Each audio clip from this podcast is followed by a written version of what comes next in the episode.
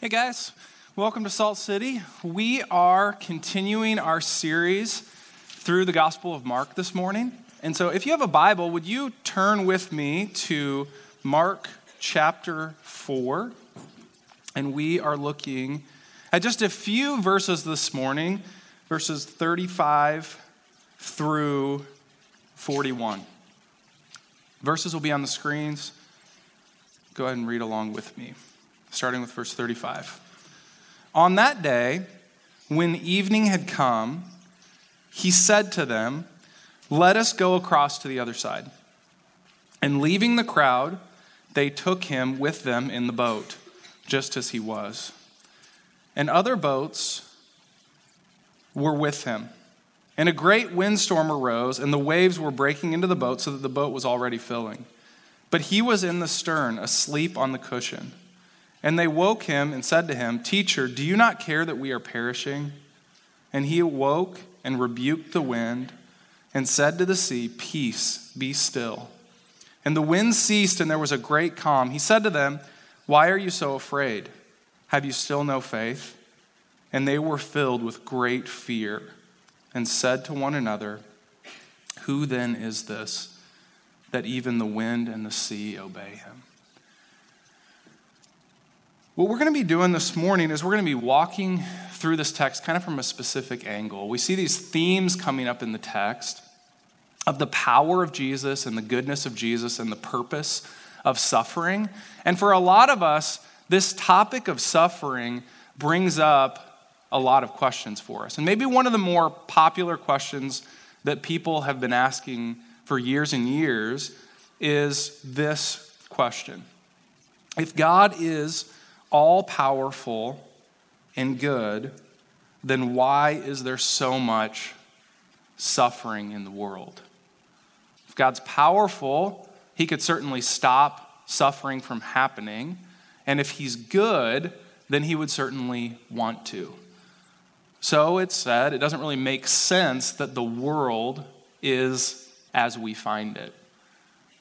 And there's actually an example of this kind of question came to my mind as I was prepping the sermon. And so, one of the normal ways that I prepare for a sermon is if the text is kind of short, I like to write down the text. And so, I was actually in the middle of writing down this text so I could kind of drill it into my heart and into my mind. And I was thinking about it. I was thinking about this question of if God is good and all powerful, then why does he allow suffering? And as soon as I had written the words peace be still, my phone started buzzing and I got this text. And it was from my friend Stan. And this is what the text said Emergency. If you can stop and pray right now for Joel, he has been in a terrible car accident and is in the ER right now. They did CPR at the scene and are working on him right now with Rachel now. Please stop and pray. And so in that moment, I just bowed my head and started praying for Joel and started praying for Rachel and started praying for wisdom for Stan. But again, this passage was brought into focus for me. This question is not made for sort of the philosophical classroom environment. The question gets down to us in our real life circumstances. And so we're just going to take the text basically asking these three questions of it Is God all powerful? Is God good? And why is there so much suffering now? So the first question is God all powerful? Now, before we dive into the, the question, Is God all powerful? we need to understand the purpose of miracles in the Bible. So the story that I read at the beginning is a miracle story. It's kind of obvious what happens. Jesus calms a storm. C.S. Lewis says something really interesting in his book called Miracles. He says this Miracles are a retelling in small letters of the very same story which is written across the whole world in letters too large for some of us to see. In other words, what C.S. Lewis is saying is that what we see in the passage that we're looking at is we see Jesus doing something that is understandable to us that God has always been doing. And so, what we see in the passage is we see Jesus has this idea. He says to his disciples, Let's go across to the other side. And if you sort of read between the lines of the text, what you realize by the end of the story is that Jesus had purpose in bringing his disciples out onto the lake. He was planning on making a storm happen. So, in C.S. Lewis's words, what we're seeing in small letters in this text is that Jesus is the creator of every storm. Jesus is the creator of the universe. We read at the very beginning of the Bible, in the beginning, God created the heavens and the earth. So we immediately see that Jesus is in control and that Jesus is all powerful. And if we're not convinced of it as we sort of read between the lines at the beginning of the story, we're definitely convinced of it at the end when we see Jesus stand up in a boat and say, Peace, be still. And he calms this massive storm, this storm that's so powerful that the disciples literally think they're going to die. Peter, on accounting this story and many different things that he saw Jesus do, made this conclusion about what he saw in the boat that day. 1 Peter 1:16 says, "For we did not follow cleverly devised myths when we made known to you the power and coming of our Lord Jesus Christ, but we were eyewitnesses of his majesty." And this is really interesting. Peter was actually in that boat. And we said at the beginning of this series that Mark is actually retelling Peter's eyewitness account of what happened in the life of Jesus. And Peter, on being an eyewitness of the majesty of Jesus in this boat and in many other places and at, different times, makes this conclusion This is the Lord, Jesus Christ. What he's saying, without mincing any words, is that his belief on seeing the power of Jesus displayed is that God became a human being. This person was so majestic and so amazing that what Jesus made clear to him as he walked on the earth is that he is the God of Genesis, the all powerful creator of the entire universe. Now, this happening in the boat was actually predicted long before it happened. Did you know that? This word Lord brings us back to a passage in the Psalms Psalm 107, 28 through 30. It's almost like the psalmist is telling us what would happen in the boat in Galilee many years later in vivid terms. He says this Then they cried out to the Lord in their trouble, and he brought them out of their distress. He stilled the storm to a whisper the waves of the sea were hushed. They were glad when it grew calm, and he guided them to their desired haven. So, what we see in this passage is we see in small letters what God has been writing across the sky for millennia that he is the all powerful creator and sustainer of the universe. Nothing that happens in the world happens outside of his control. And it should make us stand in awe. Remember the first time I ever had the privilege of teaching this passage was at the church that I grew up in. And maybe some of your churches did this too, but we did children's church up front. And so I sort of stood in front of like 15 little kids up front. And I remember telling this story and saying, The disciples, can you imagine what this would be like? And they're bailing water out of the boat, and they're like, Jesus, wake up, we're terrified. And then Jesus stands up, and I held my arms out and I said, Peace, be still, and the storm stopped. And this kid is sitting there, and his, his eyes are getting wider and wider as I'm telling the story, and he just stands up and he goes, Whoa! this is not difficult to understand that what Mark is trying to tell us is that Jesus is more powerful than we could imagine. But there are a couple objections, I think, that our culture would have to this story right away. As I go through it and I make the case for the fact that Peter is saying that Jesus is all powerful, I can hear these couple things. One, one objection is hasn't science disproven miracles?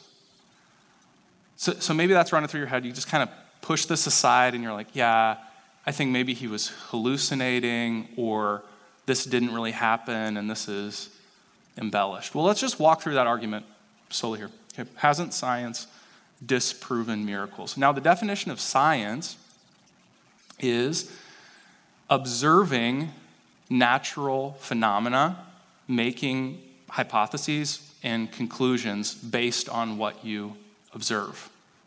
The definition of a miracle is a supernatural phenomenon, which means, by definition, the natural and the supernatural operate on two different planes of reality.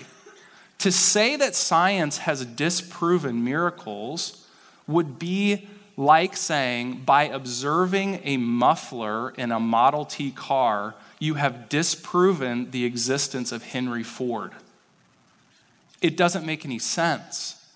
Science, by its very definition, can only observe natural phenomenon. It has nothing to say about the supernatural. In fact, science in our day and age denies the existence of the supernatural. Okay, so has science disproven miracles? No, it can't, by definition. The other question that I would hear somebody say is how can you be so certain that these things even happened? And, and sort of behind that question is no one could possibly be certain that these things happened.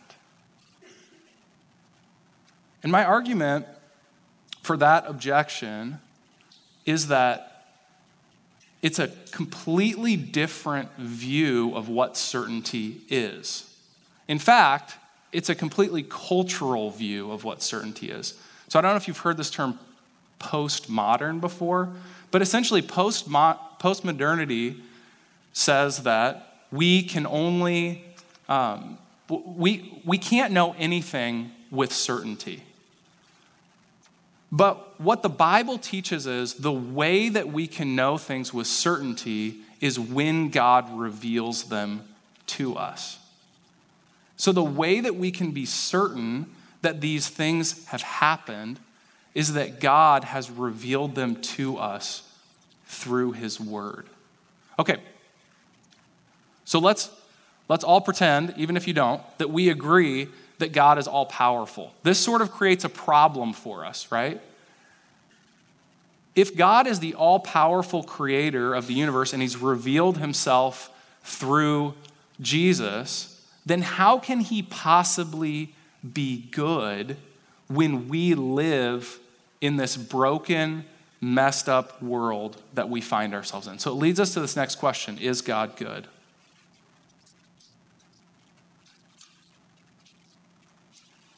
And I think the reason that we ask this question is we think if God were good, then he would take the pain away. We hear it in the disciples' question as they're in the boat and the storm is raging all around them. They say to Jesus, Don't you even care that we're perishing?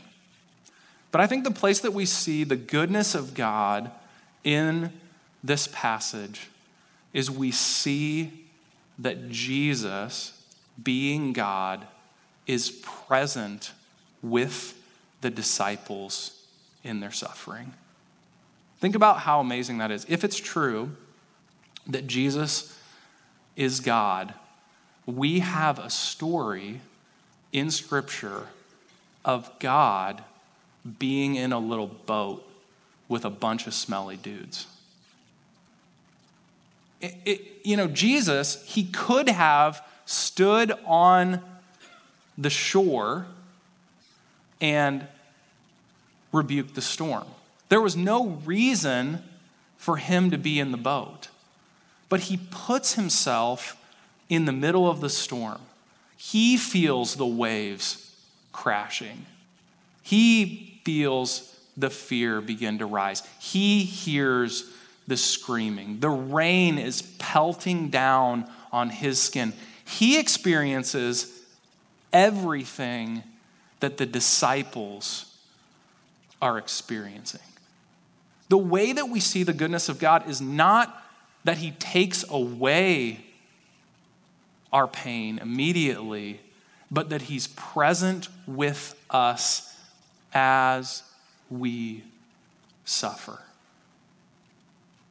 He knows everything that we're going through because he is experiencing it alongside of us. This is incredibly practical for all of us because many of us are going through things that are so deeply painful for us. We're like the disciples. The waves are crashing over the side of the boat. We know intellectually that God is good, but it sure doesn't feel that way. And maybe you've cried out over and over again. You've lost even the strength to pray. You come here this morning, you're just weary. It, it took all your strength just to get here. And you're just wondering if God is good, why wouldn't He take my pain away? And the way that God answers us is that He's with us. See, He wasn't just there with the disciples in the boat. Scripture promises us from beginning to end that God is with us every step of the way. Let me give you three examples in Scripture. Isaiah 41:10 says this: Fear not, for I am with you. Be not dismayed, for I am your God. I will strengthen you. I will help you. I will uphold you with my righteous right hand. I love this one because it's so simple. Hebrews 13, verse 5.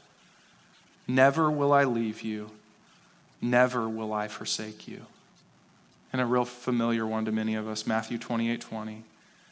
And be sure of this I am with you always, even to the end of the age. You know, when, when we're in the midst of suffering, we often forget what's actually true about God. We often forget Bible verses, and we often just get overwhelmed in that situation.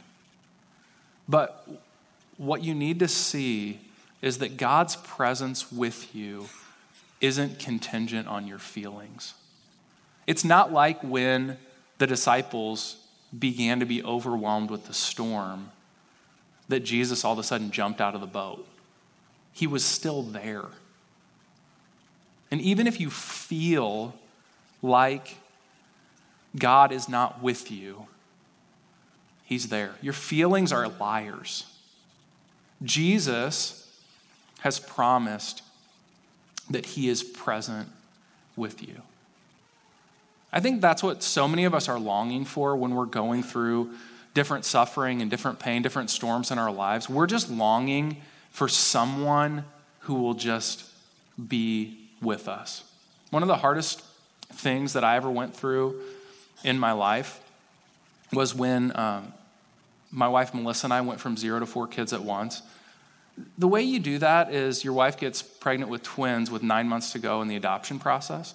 And so my wife had given birth to our twin daughters on August 25th of 2013 and I left for the Democratic Republic of Congo September 20th of 2013 to go get our other two kids. And it was absolutely horrible. I was supposed to be there for a week or two and ended up being there for 40 days. My kids had tuberculosis and malaria and parasites, and it was just absolutely gut wrenching. In addition to that, there was a government shutdown of adoptions that happened while we were there, and our adoption agency was in the process of going bankrupt, and so our lawyer was actually trying to steal money from me, and at one point, some people from our agency even tried to take the kids away. And I look back on that, and I don't know how I would have done it without the Lord for sure, but also without my mom. So, since my wife had just given birth to the twins, she couldn't come with me, and so my mom was an absolute champ. And I just remember, like, you know, we had to do laundry in our room. And so my mom's, you know, doing the laundry and my mom's cleaning up. And my mom's got way more experience with kids than I do. So she's helping take care of the kids. And she's just absolutely, in every way, present with me. And you know what's fun? Even now, to sit down and have conversations with my mom about that. There's just something to the fact that we went through those events together. You know, Jesus has been and will always be present with you in whatever circumstances you walk through. And for some reason, his design for your life and for my life is not always to immediately relieve the pain. Sometimes his design is to go through the pain with us. Which gets us to the last question, doesn't it? Why does he do it that way? None of us like that, right? Why? The why question always comes up when the pain is at its peak. So, why is there so much suffering now? If God is who he has revealed himself to be in Jesus, if he's so powerful that he can bring storms up and he can calm them down, and he's so good that he would find himself on a boat with a bunch of ragtag dudes in Galilee, then why wouldn't he end the pain now.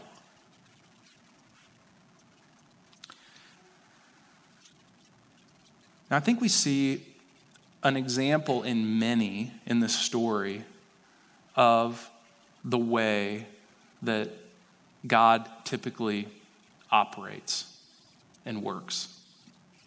We see Jesus in the boat. He's brought this storm into being and he's sleeping. Right? Isn't that kind of a funny detail that Peter puts in there? Like, man, the storm's raging everywhere, and Jesus has his head on a cushion and he's sleeping. And I think the reason, one of the reasons that, detail's there is because that's how it often feels when we're going through suffering. It's like, God, why are you sleeping? And we begin to ask that question why? Like, why did Jesus take a nap? Why did he allow the storm in the first place? Why did the disciples experience even that momentary pain? Maybe it was five minutes in the storm or something like that.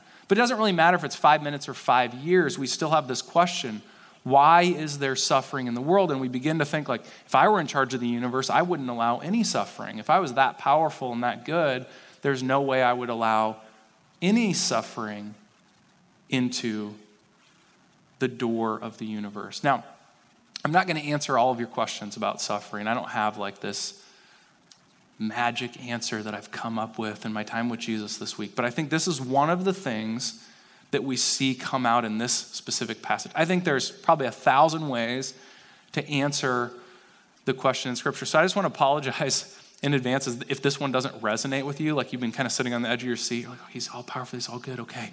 Why suffering? And then, you know, this is going to be a letdown for you. I'm sorry for that. But here's, here's what we see in this passage one of God's purposes for our suffering is to prepare us to watch Jesus make everything new. In other words, we're able to see in this one sort of quick glimpse Jesus do what he always does with suffering. Although, a lot of times in our lives, it's a lot more drawn out. But here's the question that the text beg, begs Would you rather ride across a lake with Jesus on a boat and have there be no storm and just have a nice chat with him? Or would you rather be on a boat with Jesus, have him bring up a storm and scare the junk out of you, and then watch him calm the storm? I think there's part of us, all of us, who would say, I'd rather go through the storm. Because that'd be so cool. Even if I got really, really, really scared and got wet and thought I was going to die, even that, I would go through that if I could see Jesus calm the storm. Now, it's easy for us to say that, right? Because we're standing 2,000 years removed from that. We're not in the boat. Like the disciples, if, if you were to say that to them, they'd be like, back off, man, right? Like, don't say that, right? We don't want to go through the storm. We'd rather just have a nice, easy trip across the sea. But this is what we see throughout Scripture that one of God's purposes for our suffering is that somehow, I don't understand exactly how this works, but somehow our suffering prepares us for the joy of seeing Jesus make everything new. Sometimes we partially get to see that in this life. We maybe get to experiencing his healing touch or a reconciled relationship or we get to see him relieve some of our suffering in some way. But I think more often than not, we experience brokenness. We experience this life as Jesus sort of sleeping on our suffering, and we're waiting for him to relieve a lot of this. We see this as a theme throughout Scripture. One example of this from the life of Jesus himself is from Hebrews 12, verse 2. It says, Looking to Jesus, the founder and perfecter of our faith, who for the joy that was set before him endured the cross despising the shame, and is seated at the right hand of the throne of God.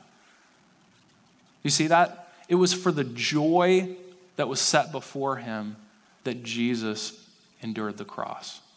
Jesus' mindset as he went to the cross is this cross is going to make eternity amazing. What was the joy that was set before Jesus? It was people from every tongue, tribe, and nation, you and I, being with him in eternity forever.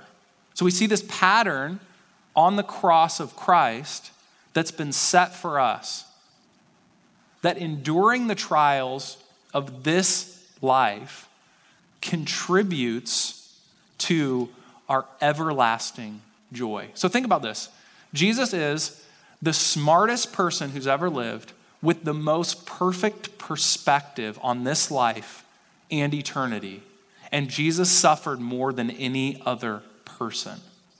And he was absolutely in control of his suffering. I think if we had his perspective, we would not only endure suffering, we would actually choose to suffer.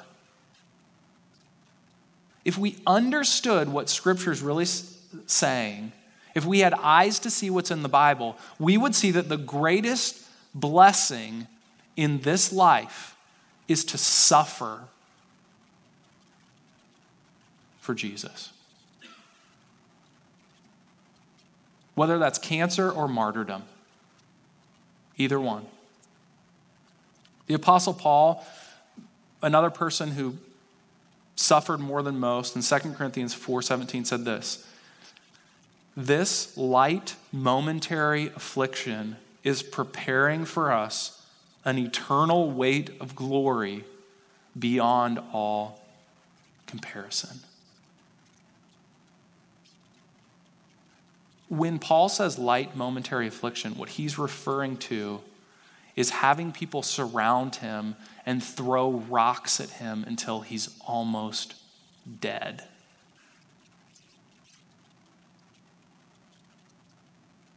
We are talking about a person who has been thrown into prison, who has been persecuted for his faith, who is willingly choosing suffering at every turn. And he's saying, The reason that I do that is because I actually believe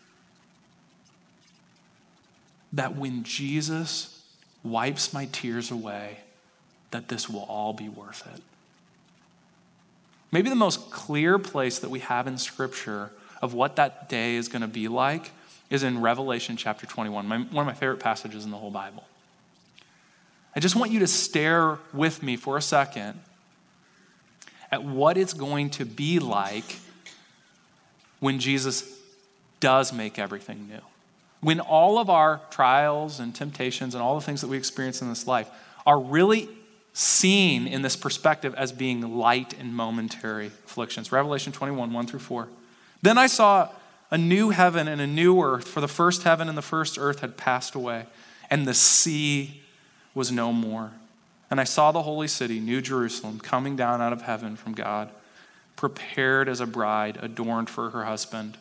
And I heard a loud voice from the throne saying, Behold, the dwelling place of God is with man.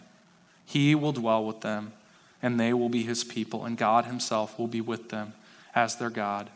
He will wipe away every tear from their eyes, and death shall be more, no more. Neither shall there be mourning, nor crying, nor pain anymore, for the former things have passed away.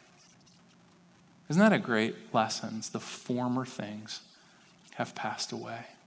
There is a day coming when death will die, it will pass away. When all of your suffering will be in the rearview mirror, and you will actually be glad that you suffered. Because the more tears that you shed in this life, the more tears Jesus will wipe away and the more amazing your experience of His glory and grace will be. Let me let you in to finish just on one of the moments that I'm looking forward to most when I get to heaven. I'm sure a lot of you can think of yours. Some of you know that my oldest daughter has special needs. So Emma is adopted from the Democratic Republic of Congo. She has something called apraxia of speech, which means she has a really hard time getting her words out because there's a disconnect between her brain and her mouth. And so to learn one word, she has to repeat it 3,000 times. So on a daily basis, I watch her struggle to speak. She also um, has a intellectual disability makes school incredibly hard for her. I remember before we adopted her just dreaming about what her life would be like here, and on finding out that she had special needs, my uh, dreams for her have changed a lot, especially what her experience will be like in this world. And guys, on a, on a daily basis, it is absolutely gut wrenching for me to watch my daughter struggle so much. You know what I look forward to more than anything else? The new heavens, new earth. Is to see Jesus put his hand on her mouth and to see her uh, speak clearly for the first time and to see her mind healed, to see her resurrected body, and to get to have a conversation with Emma as Jesus intends her to be.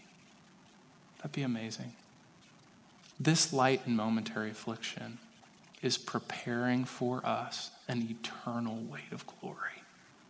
Let's rejoice in our sufferings, not because suffering is good, but because Jesus is good, and one day all our tears will be gone.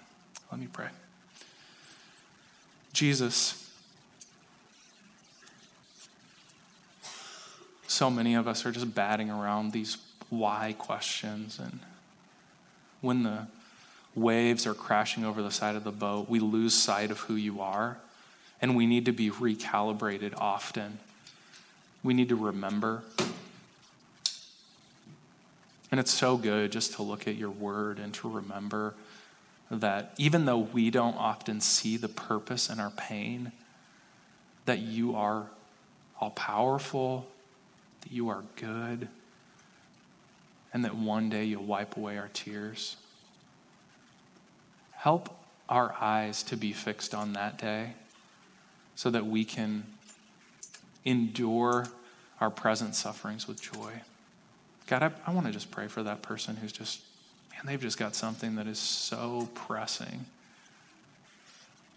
It's like you're just talking to them. God, would you just be present with them?